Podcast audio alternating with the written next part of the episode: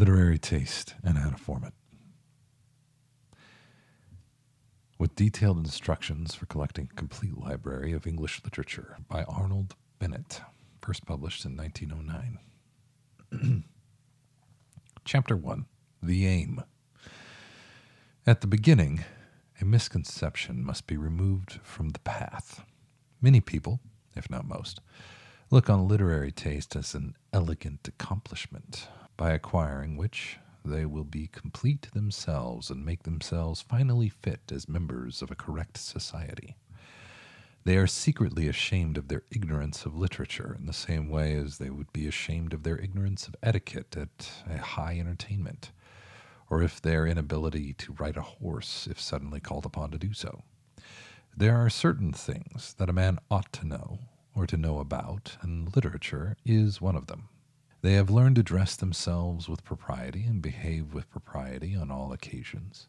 They are fairly up in the questions of the day.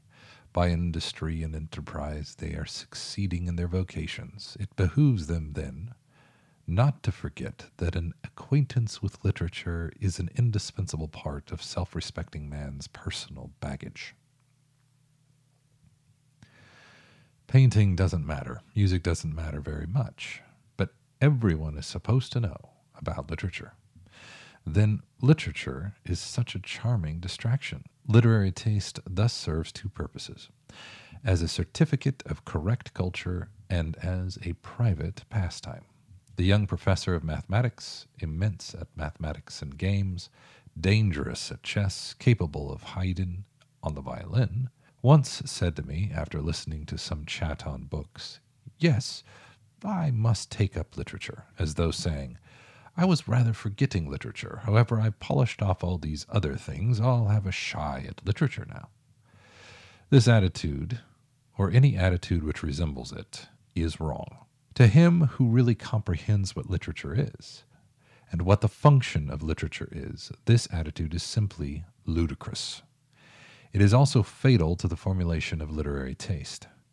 People who regard literary taste simply as accomplishment, and literature simply as distraction, will never truly succeed either in acquiring the accomplishment or in using it half acquired as a distraction. Though the one is the most perfect of distractions, and the other is unsurpassed by any other accomplishment in elegance or in power to impress the universal snobbery of civilized mankind. Literature, instead of being an accessory, is the fundamental sine qua non of complete living. I am extremely anxious to avoid rhetorical exaggerations. I do not think I am guilty of one in asserting that he who has not been presented to the freedom of literature has not wakened up out of his prenatal sleep. He is merely not born. He can't see, he can't hear, he can't feel in any full sense. He can only eat his dinner. What more than anything else annoys people who know the true function of literature and have profited thereby is the spectacle of so many thousands of individuals going about under the delusion that they are alive, when in fact they are no nearer being alive than a bear in winter. I will tell you what literature is. No. I only wish I could, but I can't. No one can. Gleams can be thrown on the secret, inklings even, but no more. I will try to give you an inkling. And to do so, I will take you back into your own history, or forward into it. That evening when you went for a walk with your faithful friend, the friend from whom you hid nothing, or almost nothing, you were in truth somewhat inclined to hide from him the particular matter which monopolized your mind that evening. But somehow you contrived to get onto it, drawn by an overpowering fascination. And as your faithful friend was sympathetic and discreet and flattered you with a respectful curiosity, you proceeded further and further into the said matter, growing more and more confidential until at last you cried out in a terrific whisper, "My boy, she is simply miraculous!" At that moment, you were in the domain of literature. Let me explain. Of course, in the ordinary acceptation of the word, She was not miraculous. Your faithful friend had never noticed that she was miraculous, nor had about 40,000 other fairly keen observers. She was just a girl. Troy had not been burnt for her. A girl cannot be called a miracle. If a girl is to be called a miracle, then you might call pretty nearly anything a miracle. That is just it. You might. You can. You ought. Amid all the miracles of the universe, you had just wakened up to one. You were full of your discovery. You were under a divine impulsion to impart that discovery. You had a strong sense of the marvelous beauty of something, and you had to share it. You were in a passion about something, and you had to vent yourself on somebody. You were drawn towards the whole of the rest of the human race. Mark the effect of your mood and utterance on your faithful friend. He knew that she was not a miracle. No other person could have made him believe that she was a miracle. But you, by the force and sincerity of your own vision of her, and by the fervor of your desire to make him participate in your vision, did for quite a long time cause him to feel that he had been blind to the miracle of that girl. You were producing literature. You were alive. Your eyes were unlidded. Your ears were unstopped. To some part of the beauty and the strangeness of the world, and a strong instinct within you forced you to tell someone. It was not enough for you that you saw and heard. Others had to see and hear. Others had to be wakened up. And they were. It is quite possible, I am not quite sure, that your faithful friend the very next day or the next month looked at some other girl and suddenly saw that she, too, was miraculous. The influence of literature. The makers of literature are those who have seen and felt the miraculous interestingness of the universe. And the greatest makers of literature are those whose vision has been the widest and whose feeling has been the most intense. Your own fragment of insight was accidental and perhaps temporary. Their lives are one long ecstasy of denying that the world is a dull place. It is nothing to you to learn to understand that the world is not a dull place. It is nothing to you to be led out of the tunnel onto the hillside, to have all of your senses quickened, to be invigorated by the true savor of life, to feel your heart beating under that correct necktie of yours. These makers of literature render you their equals. The aim of literary study is not to amuse the hours of leisure. It is to awake oneself. It is to be alive, to intensify one's capacity for pleasure, for sympathy, and for comprehension. It is not to affect 1 hour, but 24 hours. It is to change utterly one's relation to the world. An understanding appreciation of literature means an understanding appreciation of the world, and it means nothing else. Not isolated and unconnected parts of life, but all of life, brought together and correlated in a synthetic map. The spirit of literature is unifying. It joins the candle and the star, and by the magic of an image shows the beauty of the greater is in the less. And, not content with the disclosure of beauty and the bringing together of all things whatever within its focus, it enforces a moral wisdom by the tracing everywhere of cause and effect. It consoles doubly by the revelation of unsuspected loveliness and by the proof that our lot is the common lot. It is the supreme cry of the discoverer, offering sympathy and asking for it in a single gesture.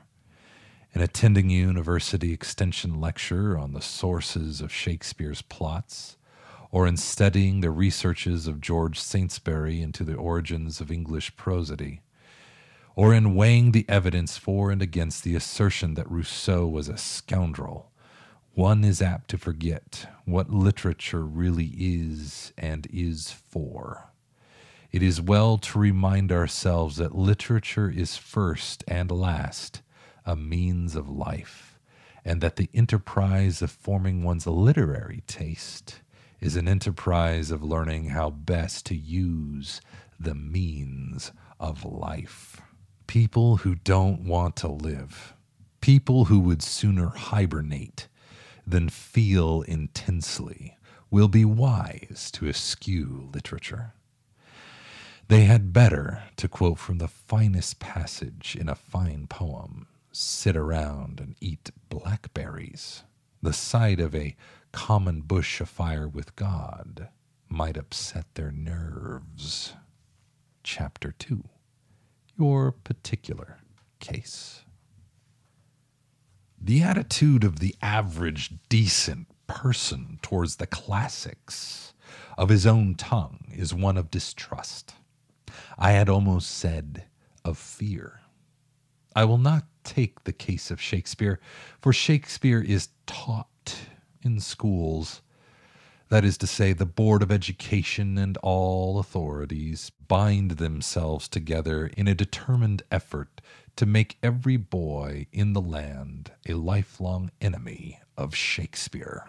It is a mercy that they don't teach Blake. I will take, for an example, Sir Thomas Browne, as to whom the average person has no offensive juvenile memory. One day he sees the Religio Medici in a shop window, or rather, outside a shop window, for he would hesitate about entering a bookshop, and he buys it by way of a mild experiment. He does not expect to be enchanted by it. A profound instinct tells him that Sir Thomas Browne is not in his line, and in the result he is even less enchanted than he expected to be. He reads the introduction, and he glances at the first page or two of the work. He sees nothing but words. The work makes no appeal to him whatever. He is surrounded by trees and cannot perceive the forest. He puts the book away. If Sir Thomas Browne is mentioned, he will say, "Yes, very fine," with a feeling of pride that he has, at any rate, bought and inspected Sir Thomas Browne. Deep in his heart is a suspicion that people who get enthusiastic about Sir Thomas Browne are vain and conceited posers. After a year or so, when he has recovered from the discouragement caused by Sir Thomas Browne, he may, if he is young and hopeful, repeat the experiment with Congreve or Addison. Same sequel. And so on for perhaps a decade, until his commerce with the classics finally expires. That, and newish fiction apart, is the literary history of the average, decent person. And even in your case, though you are genuinely preoccupied with thoughts of literature, bears certain disturbing resemblances to the drab case of the average person. You do not approach the classics with gusto, anyhow, not with the same gusto as you would approach a new novel by a modern author who has taken your fancy. You never murmured to yourself when reading Gibbon's Decline and Fall in bed, "Well, I really must read one more chapter before I go to sleep." Speaking generally, the classics do not afford you a pleasure commensurate with their renown. You peruse them with a sense of duty, a sense of doing the right thing, a sense of improving yourself, rather than with a sense of gladness. You do not smack your lips. You say, "That is good for me." You make little plans for reading, and then you invent excuses for breaking the plans. Something new, something which is not a classic, will surely draw you away from a classic. It is all very well for you to pretend to agree with the verdict of the elect, that Cassandra Harlowe is one of the greatest novels in the world. A new Kipling or even a new number of a magazine will cause you to neglect anything else until I have read Richardson or Gibbon for an hour each day. To neglect Clarissa Harlowe, just as though Kipling, etc., could not be kept for a few days without turning sour. So that you have to ordain rules for yourself, as I will not read anything else until I have read Richardson or Gibbon for an hour each day, thus proving that you regard a classic as a pill, the swallowing of which merits jam. And the more modern a classic is, the more it resembles the stuff of the year, and the less it resembles the classics of the centuries. The more easy and enticing do you find that classic. Hence you are glad that George Eliot, the Brontes, Thackeray are considered as classics, because you really do enjoy them. Your sentiments concerning them approach your sentiments concerning a rattling good story in a magazine. I may have exaggerated, or on the other hand, I may have understated the unsatisfactory characteristics of your particular case, but it is probable that in the mirror I hold up, you recognize the rough outlines of your likeness. You do not care to admit it, but it is so. You are not content with yourself. The desire to be more truly literary persists in you. You feel that there is something wrong in you, but you cannot put your finger on the spot. Further, you feel that you are a bit of a sham. Something within you continually forces you to exhibit for the classics an enthusiasm which you do not sincerely feel. You even try to persuade yourself that you are enjoying a book, when the next moment you drop it in the middle and forget to resume it. You occasionally buy classical works and do not read them at all. You practically decide that it is enough to possess them, and that the mere possession of them gives you a cachet. The truth is, you are a sham, and your soul is a sea of uneasy remorse. You reflect, according to what Matthew Arnold says, I ought to be perfectly mad about Wordsworth's Prelude, and I am not. Why am I not? Have I got to be learned, to undertake a vast course of study in order to be perfectly mad about Wordsworth's Prelude? Or am I born without the faculty of pure taste in literature, despite my vague longings? I do wish I could smack my lips over Wordsworth's Prelude, as I did over that splendid story by H.G. Wells, The Country of the Blind, in the Strand magazine. Yes, I am convinced that in your dissatisfied moments, you address yourself in these terms. I am convinced that I have diagnosed your symptoms. Now, the enterprise of forming one's literary taste is an agreeable one. If it is not agreeable, it cannot succeed.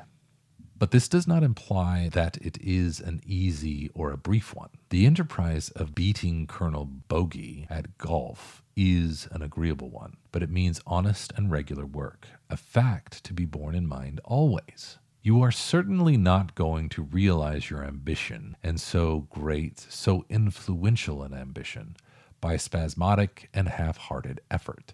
You must begin by making up your mind adequately. You must rise to the height of the affair. You must approach a grand undertaking in the grand manner. You ought to mark the day in the calendar as a solemnity. Human nature is weak and has need of tricky aids, even in the pursuit of happiness. Time will be necessary to you, and time regularly and sacredly set apart. Many people affirm that they cannot be regular, and that regularity numbs them. I think this is true of a very few people, and that in the rest the objection to regularity is merely an attempt to excuse idleness. I'm inclined to think that you personally are capable of regularity, and I am sure that if you constantly devote certain specific hours on certain specific days of the week to this business of forming your literary taste, you will arrive at the goal much sooner. The simple act of resolution will help you. This is the first preliminary.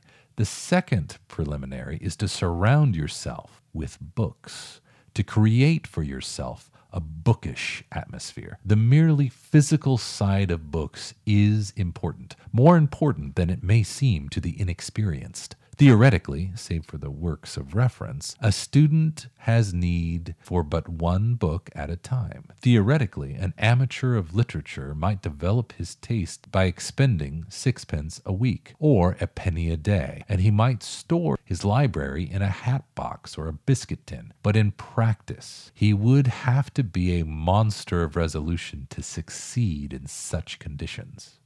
The eye must be flattered, the hand must be flattered, the sense of owning must be flattered, sacrifices must be made for the acquisition of literature. That which has cost a sacrifice is always endeared. A detailed scheme of buying books will come later. Surround yourself with volumes as handsome as you can afford, and for reading, all that I will now particularly enjoin is a general and inclusive taste, in order to attain a sort of familiarity with the look of literature in all its branches, a turning over of the pages of a volume of Chambers' Encyclopedia of English Literature, the third for preference, may be suggested as an admirable and a diverting exercise. You might mark the authors that flash an appeal to you. Chapter 3. Why a classic is a classic. The large majority of our fellow citizens care as much about literature as they care about aeroplanes or the program of the legislature. They do not ignore it. They are not quite indifferent to it, but their interest in it is faint and perfunctory. Or, if their interest happens to be violent, it is spasmodic. Ask the 200,000 persons whose enthusiasm made the vogue of a popular novel 10 years ago what they think of that novel now, and you will gather that they have utterly forgotten it, and that they will no more dream of reading it again than of reading Bishop's Select Charters. Probably, if they did read it again, they would not enjoy it. Not because the said novel is a whit worse now than it was 10 years ago, not because their taste has improved, but because they have not had sufficient practice to be able to rely on their taste as a means of permanent pleasure. They simply don't know from one day to the next what will please them. In the face of this, one may ask, why does the great and universal fame of classical authors continue? The answer is that the fame of classical authority is entirely independent of the majority. Do you suppose that if the fame of Shakespeare depended on the man in the street, it would survive a fortnight? The fame of classical authors is originally made, and it is maintained by a passionate few. Even when a first-class author has enjoyed immense success during his lifetime, the majority have never appreciated him so sincerely as they have appreciated second-rate men. He has always been reinforced by the ardor of the passionate few, and in the case of an author who has emerged into glory after his death, the happy sequel has been due solely to the obstinate perseverance of the few. They could not leave him alone. They would not. They kept on savoring him and talking about him and buying him, and they generally behaved with such eager zeal, and they were so authoritative and sure of themselves, that at last the majority grew accustomed to the sound of his name and placidly agreed to the proposition that he was a genius. The majority really did not care very much either way. And it is by the passionate few that the renown of genius is kept alive from one generation to another. These few are always at work. They are always rediscovering genius. Their curiosity and enthusiasm are exhaustless, so that there is little chance of genius being ignored. And, moreover, they are always working either for or against the verdicts of the majority. The majority can make a reputation, but it is too careless to maintain it. If, by accident, the passionate few agree with the majority in a particular instance, they will frequently remind the majority that such and such a reputation has been made, and the majority will idly concur. Ah, yes, by the way, we must not forget that such and such a reputation exists. Without that persistent memory jogging, the reputation would quickly fall into the oblivion which is death. The passionate few only have their way by reason of the fact that they are genuinely interested in literature, and literature matters to them. They conquer by their obstinacy alone, by their eternal repetition of the same statements. Do you suppose they could prove to the man in the street that Shakespeare was a great artist? The said man would not even understand the terms they employed. But when he is told 10,000 times, and generation after generation, that Shakespeare was a great artist, the said man believes, not by reason, but by faith. And he, too, repeats that Shakespeare was a great artist, and he buys the complete works of Shakespeare and puts them on his shelves, and he goes to see the marvelous stage effects which accompany King Lear or Hamlet, and comes back religiously convicted that Shakespeare was a great artist, all because the passionate few could not keep their admiration of Shakespeare to themselves.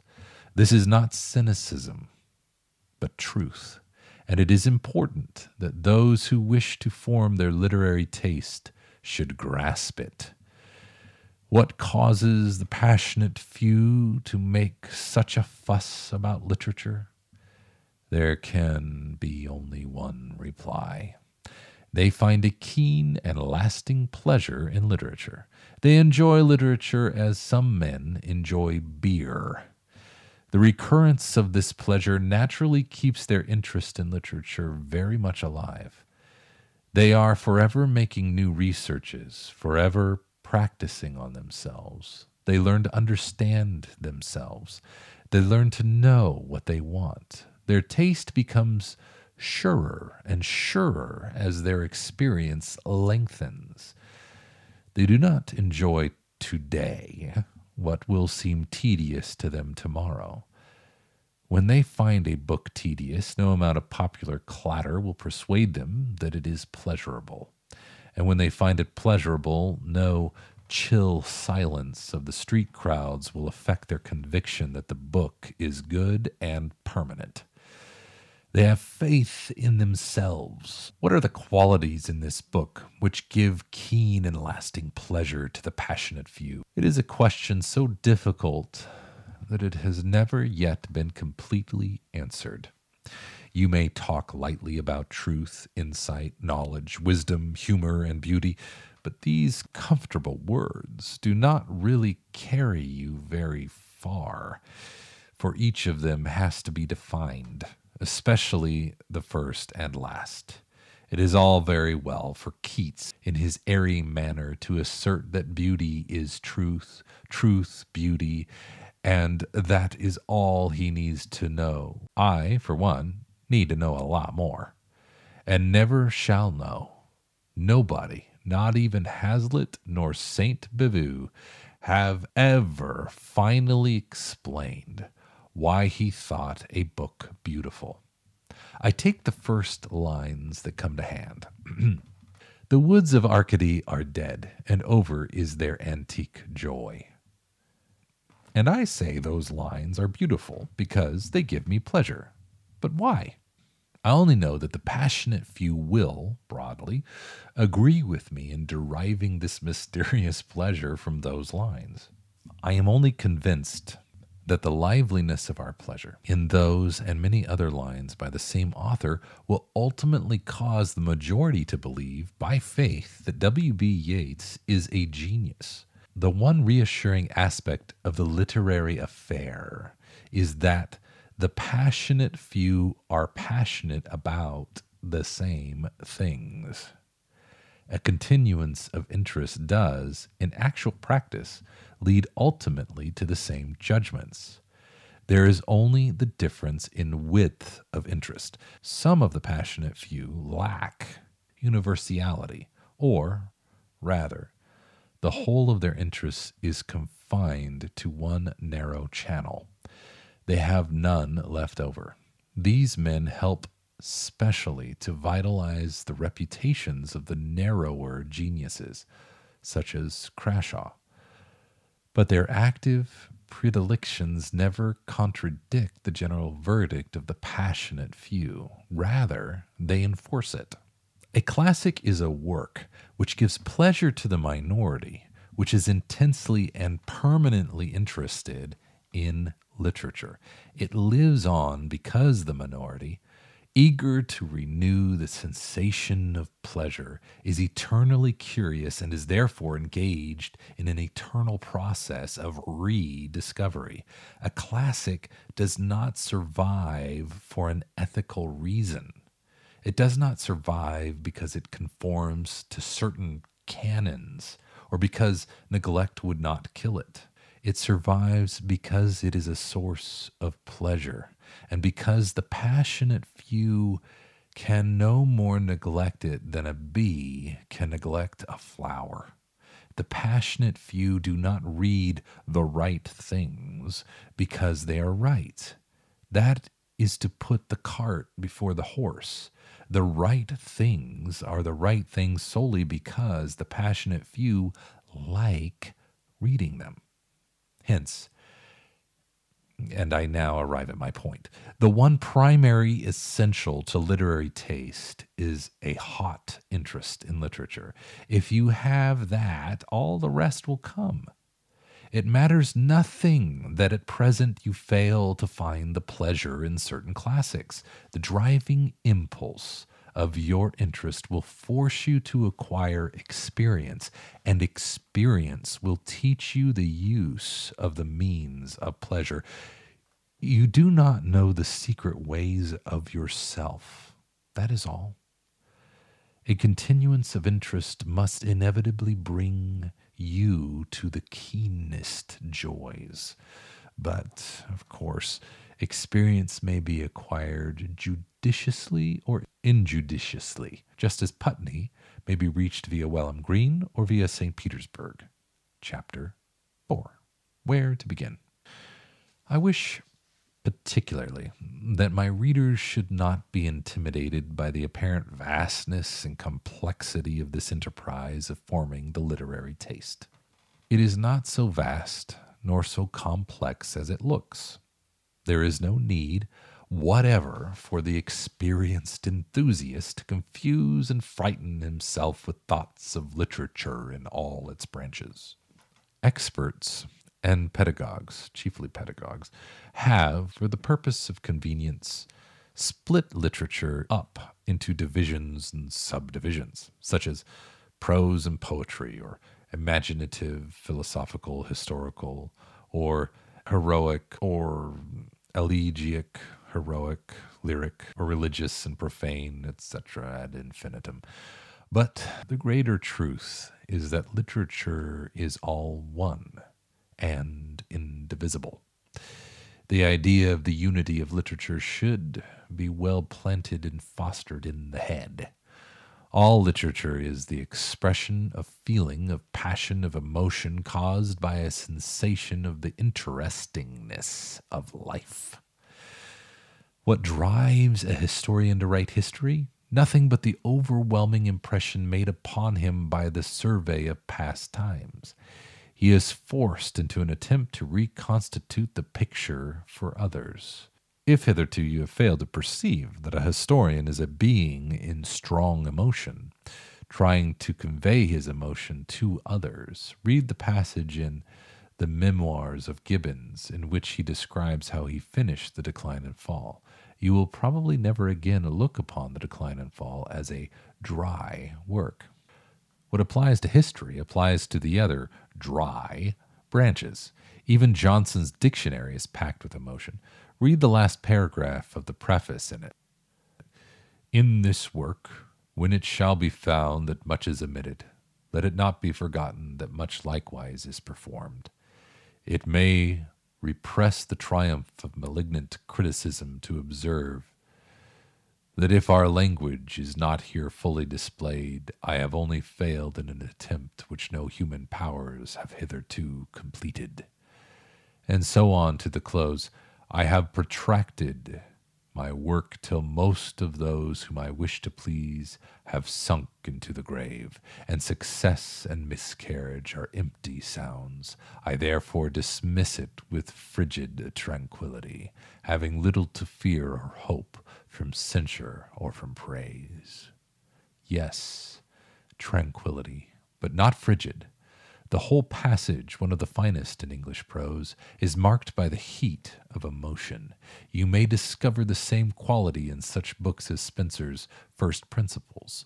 You may discover it everywhere in literature, from the cold fire of Pope's irony to the blasting temperatures of Swinburne.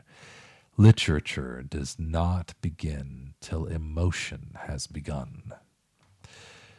There is even no essential definable difference between those two great branches, prose and poetry, for prose may have rhythm. All that can be said is that verse will scan, while prose will not. The difference is purely formal. Very few poets have succeeded in being so poetical as Isaiah. Sir Thomas Browne and Ruskin have been in prose. It can only be stated that, as a rule, writers have shown an instinctive tendency to choose verse for the expression of the very highest emotion. The supreme literature is in verse. But the finest achievements in prose approach so nearly to the finest achievements in verse that it is ill work deciding between them. In the sense in which poetry is best understood, all literature is poetry, or is, at any rate, poetical in quality. Macaulay's ill-informed and unjust denunciations live because his genuine quality of emotion, restrained or loosed, will be more and more widely perceived at large in literature. It is the quality that must be looked for. It is the quality that unifies literature and all the arts. It is not merely useless, it is harmful for you to map out literature into divisions and branches with different laws, rules, and canons. The first thing is to obtain some possession of literature. When you have actually felt some of the emotion which great writers have striven to impart to you, and when your emotions become so numerous and puzzling that you feel the need to arrange them and calling them by names, then, and not before, you can begin to study what has been attempted in the way of classifying and ticketing literature. Manuals and treatises are excellent things in their kind, but they are simply dead weight. You can only acquire really useful general ideas by first acquiring particular ideas and putting those particular ideas together. You cannot make bricks without straw. Do not worry about literature in the abstract, about theories as to literature. Get at it. Get hold of literature in the concrete as a dog gets hold of a bone. If you ask me where you ought to begin, I shall gaze at you as I might gaze at the faithful animal if he inquired which end of the bone he ought to attack. It doesn't matter in the slightest degree where you begin. Begin wherever the fancy takes you to begin. Literature is a whole. There is only one restriction for you. You must begin with an acknowledged classic. You must eschew modern works. The reason for this does not imply any depreciation of the present age at the present expense of past ages. Indeed, it is important, if you wish ultimately to have a wide Catholic taste, to guard against the too common assumption that nothing modern will stand comparison with the classics. In every age, there have been people who sigh, "Ah, yes, 50 years ago, we had a few great writers, but they are all dead, and no young ones are arising to take their place." This attitude of mind is deplorable, if not silly, and is a certain proof of narrow taste. It is a surety that in 1959, gloomy and egregious persons will be saying, "Ah, yes, At the beginning of the century, there were great poets like Swinburne, Meredith, Francis Thompson, and Yeats, great novelists like Hardy and Conrad, great historians like Stubbs and Maitland, etc., etc. But they are all dead now, and whom have we to take their place? It is not until an age has receded into history and all its mediocrity has dropped away from it that we can see it as it is, a group of men of genius. We forget the immense amount of twaddle that the great epochs produced. The total amount of fine literature created in a given period of time differs from epoch to epoch, but it does not differ much. And we may be perfectly sure that our own age will make a favorable impression upon the excellent judge, posterity. Therefore, beware of disparaging the present in your own mind, while temporarily ignoring it. Dwell upon the idea that chaff contains about as much wheat as any similar quantity of chaff has contained wheat. The reason why you must avoid modern works at the beginning is simply that you are not in a position to choose among modern work. Nobody at all is quite in a position to choose with certainty among modern works. To sift the wheat from the chaff is a process that takes an exceedingly long time.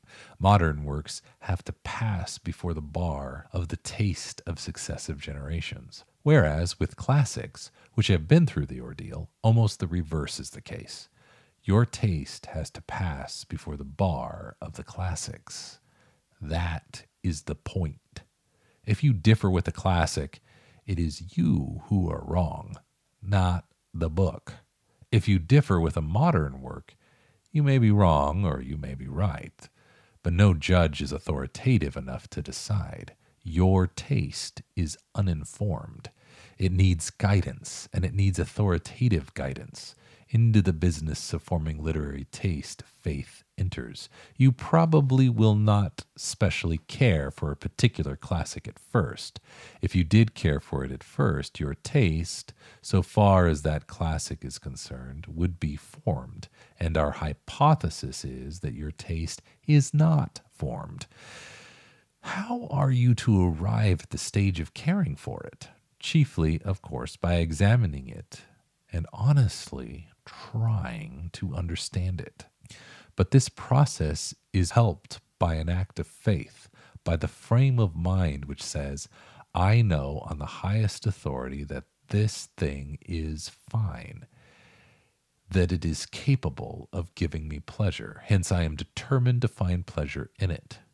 Believe me that faith counts enormously in the development of that wide taste, which is the instrument of wide pleasures, but it must be faith founded on unassailable authority. Chapter 5. How to Read a Classic. Let us begin experimental reading with Charles Lamb. I choose Lamb for various reasons. He is a great writer, wide in his appeal, of a highly sympathetic temperament, and his finest achievements are simple and very short. Moreover, he may usefully lead to other and more complex matters, as will appear later. Now, your natural tendency will be to think of Charles Lamb as a book, because he has arrived at the stage of being a classic. Charles Lamb was a man, not a book. It is extremely important that the beginner in literary study should always form an idea of the man behind the book. The book is nothing but the expression of the man. The book is nothing but the man trying to talk to you, trying to impart to you some of his feelings. An experienced student will divine the man from the book, will understand the man by the book, as is, of course, logically proper. But the beginner will do well to aid himself in understanding the book by means of independent information about the man. He will thus at once relate the book to something human and strengthen in his mind the essential notion of the connection between literature and life. The earliest literature was delivered orally, directly by the artist to the recipient. In some respects, this arrangement was ideal. Changes in the constitution of society have rendered it impossible. Nevertheless, we can still, by the exercise of imagination, hear mentally the accents of the artist speaking to us. We must so exercise our imagination as to feel the man behind the book. Some biographical information about Lamb should be acquired. There are excellent short biographies of him by Canon Agner in the Dictionary of National Biography, in Chambers' Encyclopedia, and in Chambers' Encyclopedia of English Lit.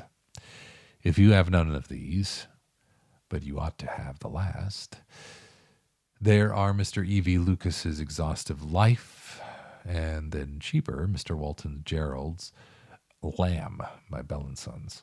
Also introductory studies prefixed to various editions of Lamb's works. Indeed, the facilities for collecting materials for a picture of Charles Lamb as a human being are prodigious. When you have made for yourself such a picture, read the essays of Eliot in the light of it. I will choose one of the most celebrated, Dream Children, a Reverie. Dream Children, a Reverie. This edition of Dream Children I received from my brother's great uncle-in-law. We were going over the past to take my mother to the Seattle Cancer Care building, and we stayed at their house. And I came down the steps, and there it was, looking at me from a bookshelf. I snagged it and asked him if I might borrow it, and he promptly gave it to me, as well as numerous other books, stating that he had never read it, saw no significance in it, and that it was probably going to go to Goodwill if I didn't take it. Anyway, it's wonderfully bound. Anyway, it looks like a 1929 edition. Dream Children, a Reverie, by Charles Lamb. Children love to listen to stories about their elders when they were children, to stretch their imagination to the conception of a traditionary great-uncle or grandame whom they never met, whom they never saw. It was in this spirit that my little ones crept about me the other evening to hear about their great-grandmother Field, who lived in a great house in Norfolk, 100 times bigger than that in which they and Papa lived, which had been the scene, so at least it was generally believed in that part of the county, of the tragic incidents which they had lately become familiar with from the ballad of the Children of the Wood. Certain it is that the whole story of the children and their cruel uncle was to be seen fairly carved out in wood upon the chimney-piece of the great hall, the whole story down to the robin redbreasts, till a foolish rich person pulled it down to set up a marble one of modern invention in its stead with no story upon it. Here Alice put out one of her dear mother's looks, too tender to be called upbraiding. Then I went on to say how religious and how good their great-grandmother Field was, how beloved and respected by everybody, though she was not indeed the mistress of this great house, but had only the charge of it, and yet, in some respects, she might be said to be the mistress of it too, committed to her by the owner, who preferred living in a newer and more fashionable mansion, which he had purchased somewhere in the adjoining county. But still she lived in it as if it had been her own, and kept up the dignity of the great house in a sort while she lived, which afterwards came to decay and was nearly pulled down, and all its old ornaments stripped and carried away to the owner's other house, where they were set up and looked as awkward as if someone were to carry away an old tomb they had seen lately at the Abbey and stick them up in Lady C's tawdry gilt drawing-room. Here John smiled, as much to say, that would be foolish indeed. And then I told how, when she came to die, her funeral was attended by a concourse of all the poor, and some of the gentry, too, of the neighborhood for miles round to show their respect for her memory, because she had been such a good and religious woman, so good indeed that she knew all the psaltery by heart, aye, and a great part of the Testament besides. Here little Alice spread her hands. And then I told what a tall, upright, graceful person their great-grandmother Field once was, and how in her youth she was esteemed the best dancer.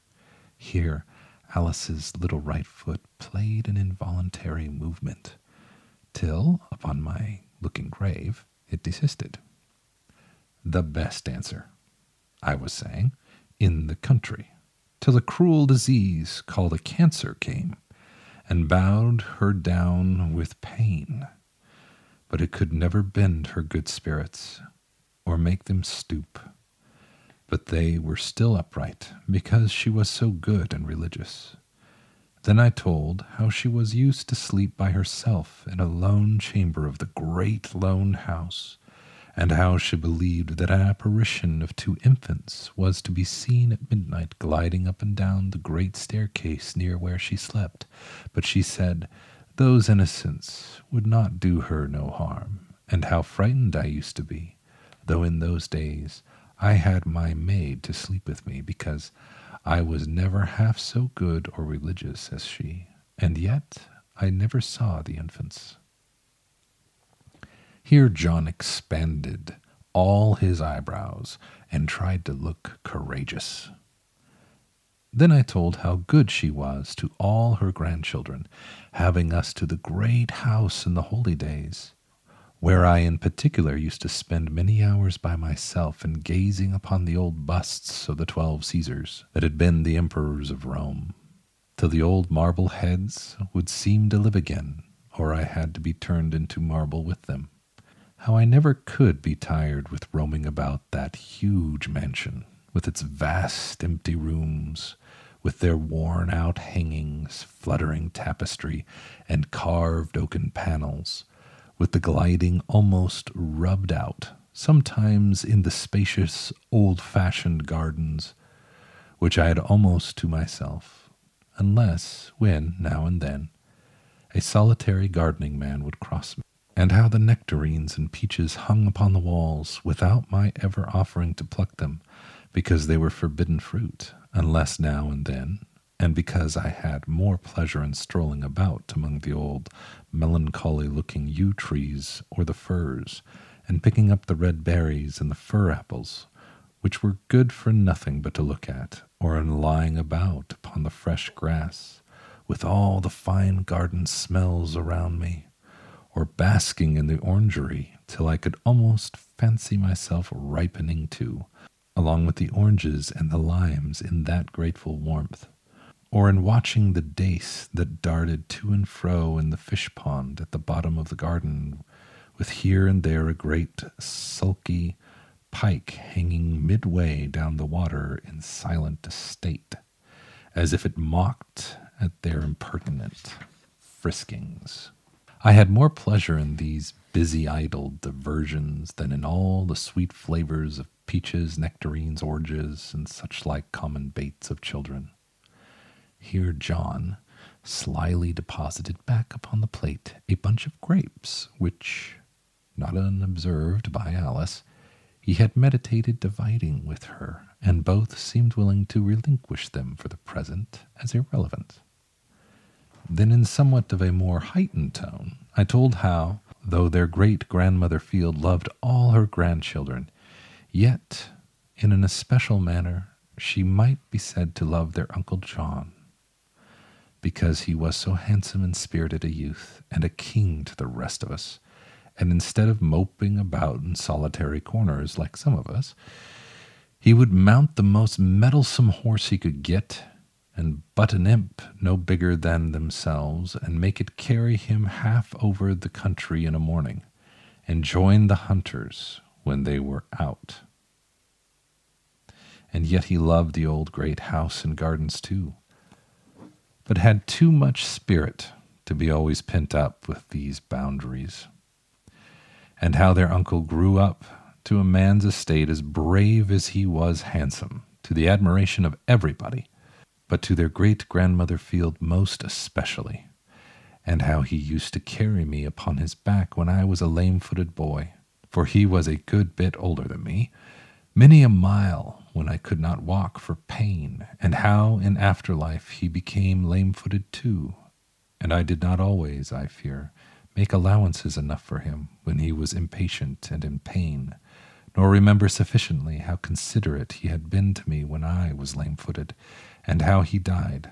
Though he had not been dead an hour, it seemed as if he had died a great while ago, such a great distance there is betwixt life and death, and how I bore his death, as I thought, pretty well at first, but afterward it haunted and haunted me, and though I did not cry or take it to heart, as some do, and as I think he would have done if I had died, yet I missed him all day long, and knew not till then how much I had loved him.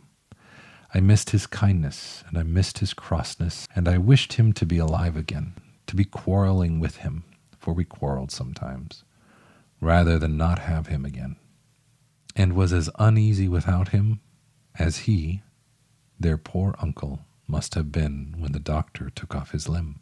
Here the children fell a-crying, and asked if their little mourning, which they had on, was not for Uncle John.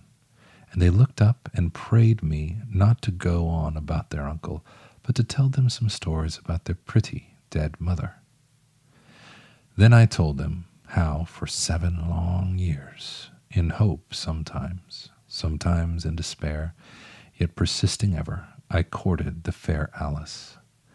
And as much as children could understand, I explained to them what coyness and difficulty and denial meant in maidens, when suddenly turning to Alice, the soul of the first Alice looked out at her eyes with such a reality of re-presentiment that I became in doubt which of them stood there before me, or whose that bright hair was.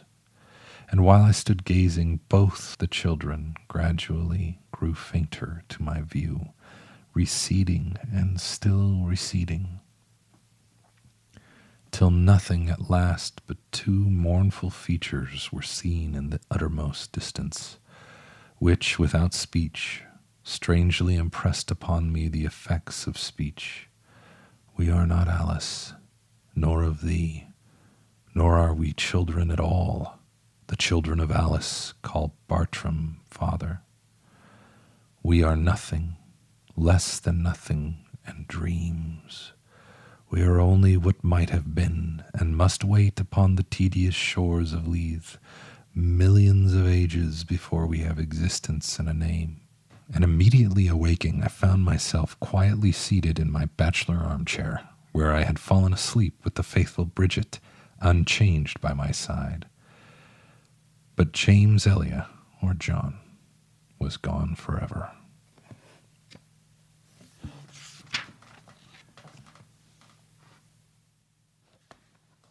Charles Lamb was born in London, the son of Elizabeth Field and John Lamb.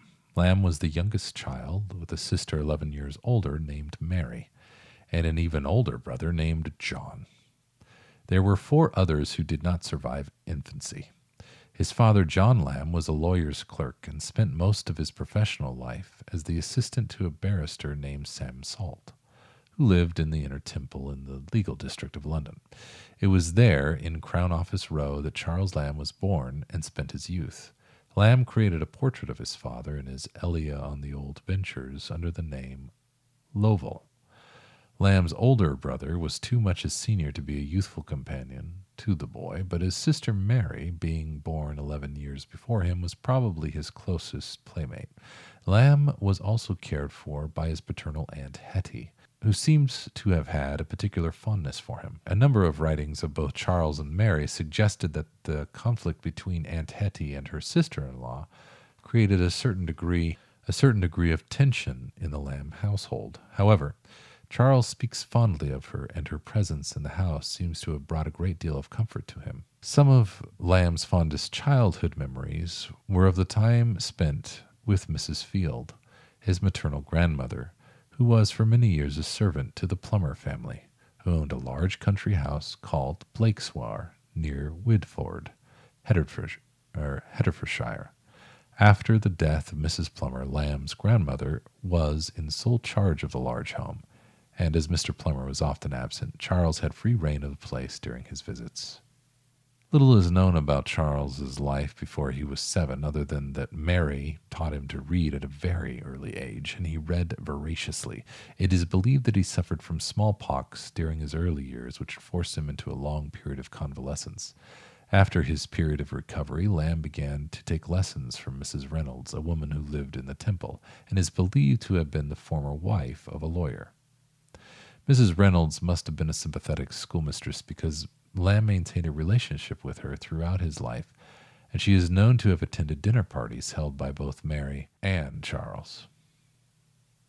Both Charles and his sister Mary suffered a period of mental illness, as he himself confesses in a letter. Charles spent 6 weeks in a mental facility during 1795. However, Mary Lamb's illness was particularly strong, and it led her to become aggressive on a fatal occasion. On the 22nd of September, 1796, while preparing dinner, Mary became angry with her apprentice, roughly shoving the little girl out of her way and pushing her into another room.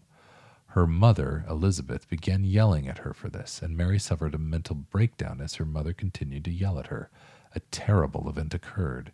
She took the kitchen knife she had been holding, unsheathed it, and approached her mother, who was sitting down. Mary, worn down to a state of extreme nervous misery by attention to needlework by day and to her mother at night, was seized with acute mania and stabbed her mother in the heart with a table knife.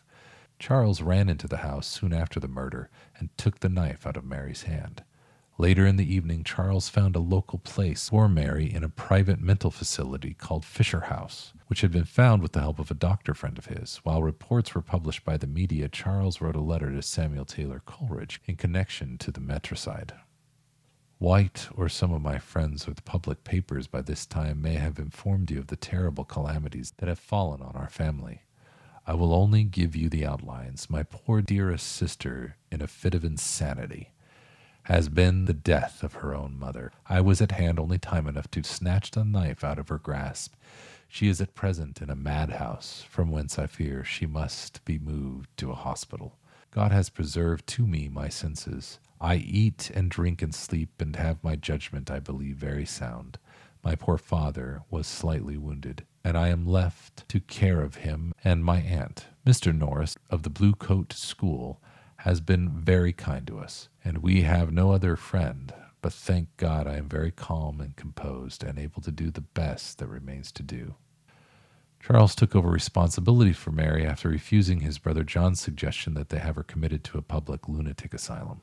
Lamb used a large portion of his relatively meager income to keep his beloved sister in a private madhouse in Islington.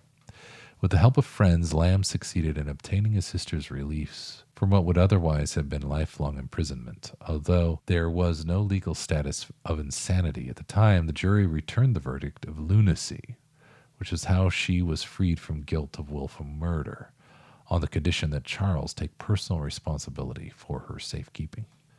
In 1799, the death of his father, John Lamb, was something of a relief to Charles, because his father had been mentally incapacitated for a number of years since suffering a stroke.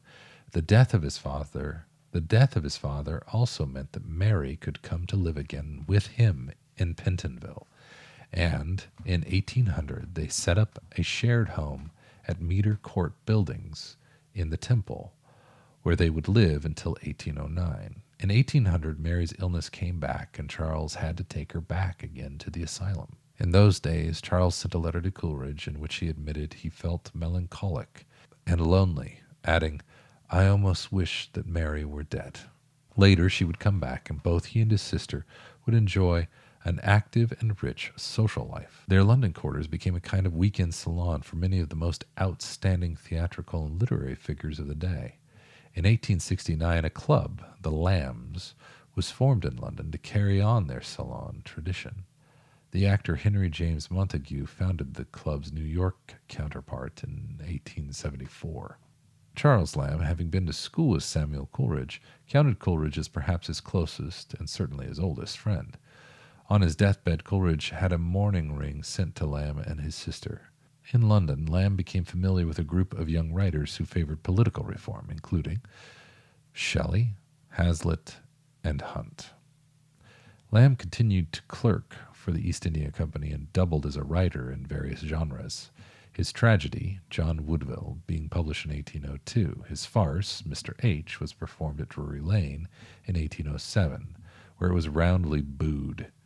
In the same year, Tales from Shakespeare, Charles handled the tragedies, his sister Mary the comedies, was published and became a bestseller. On the 20th of July, 1819, at age 44, Lamb, who, because of family commitments, had never married, fell in love with an actress, Fanny Kelly of Covent Garden, and besides writing her a sonnet, he also proposed marriage. She refused him, and he died a bachelor. You are considering Dream Children as a human document. Lamb was nearing 50 when he wrote it.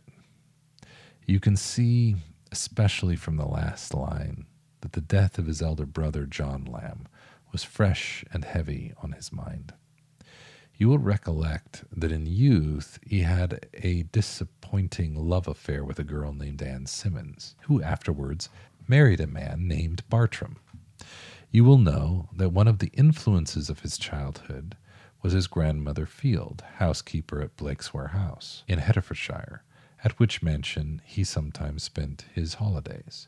You will know that he was a bachelor, living with his sister Mary, who was subject to homicidal mania. And you will see in this essay, primarily, a supreme expression of the increasing loneliness of his life.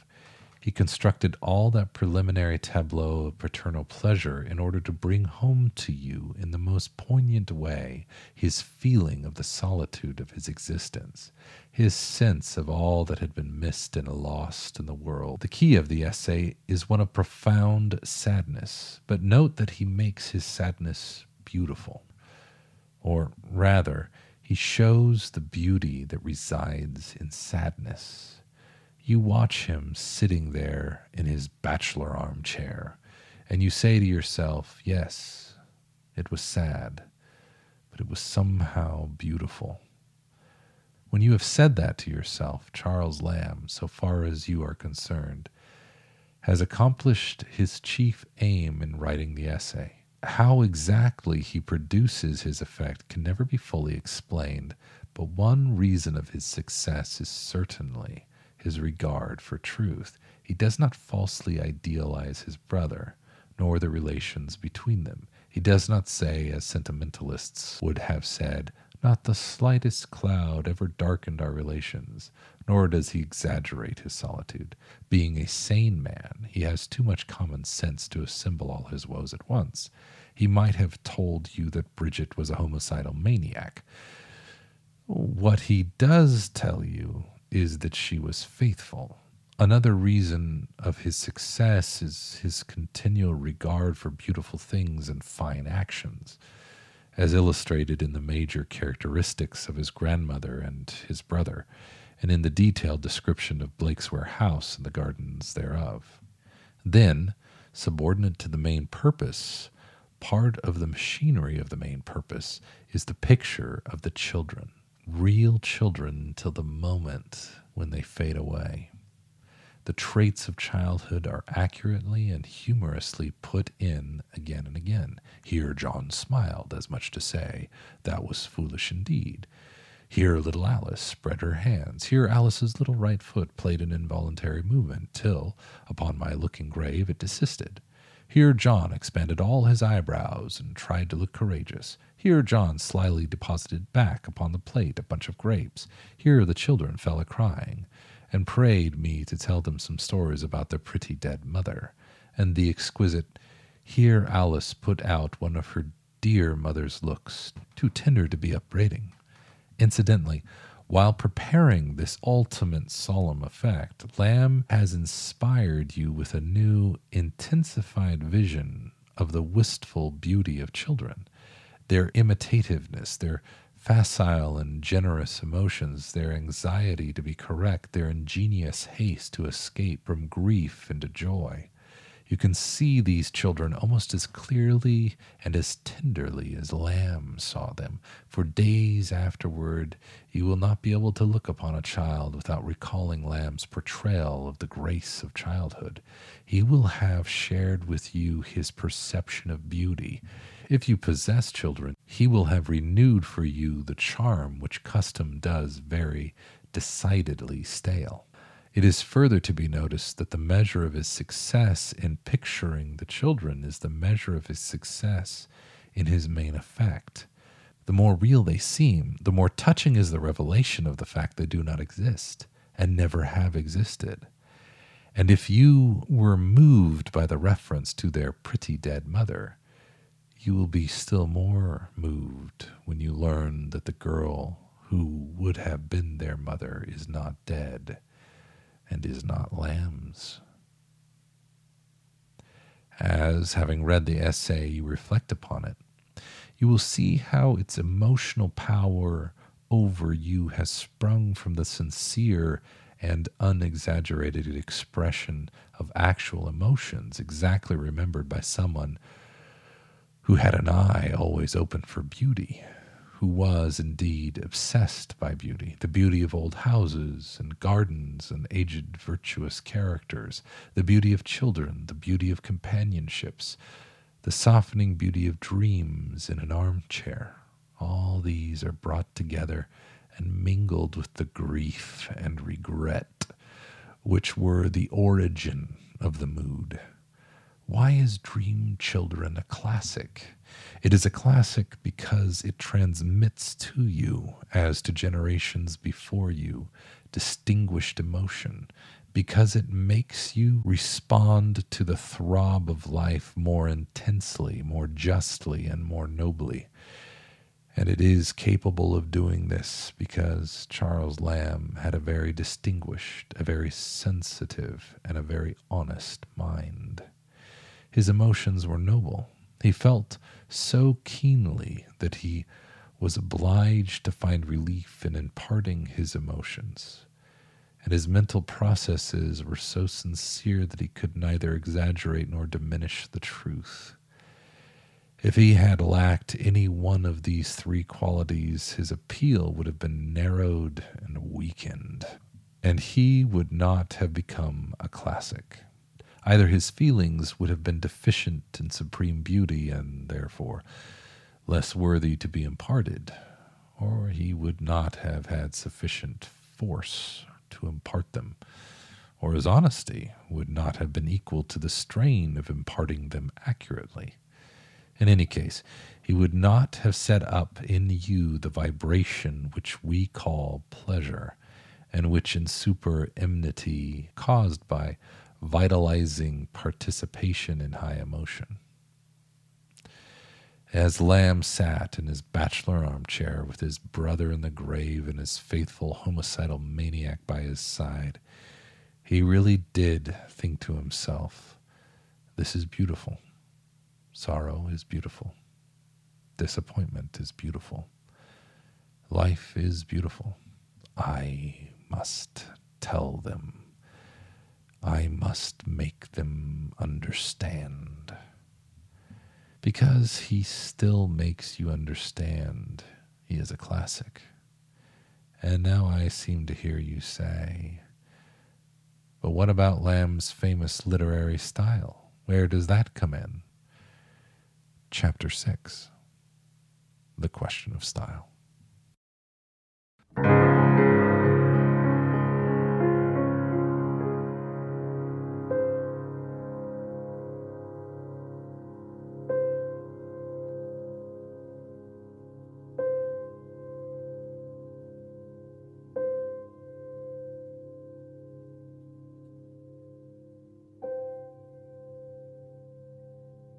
So that's to my point that the syndicate is Neverland and the rest of the world isn't.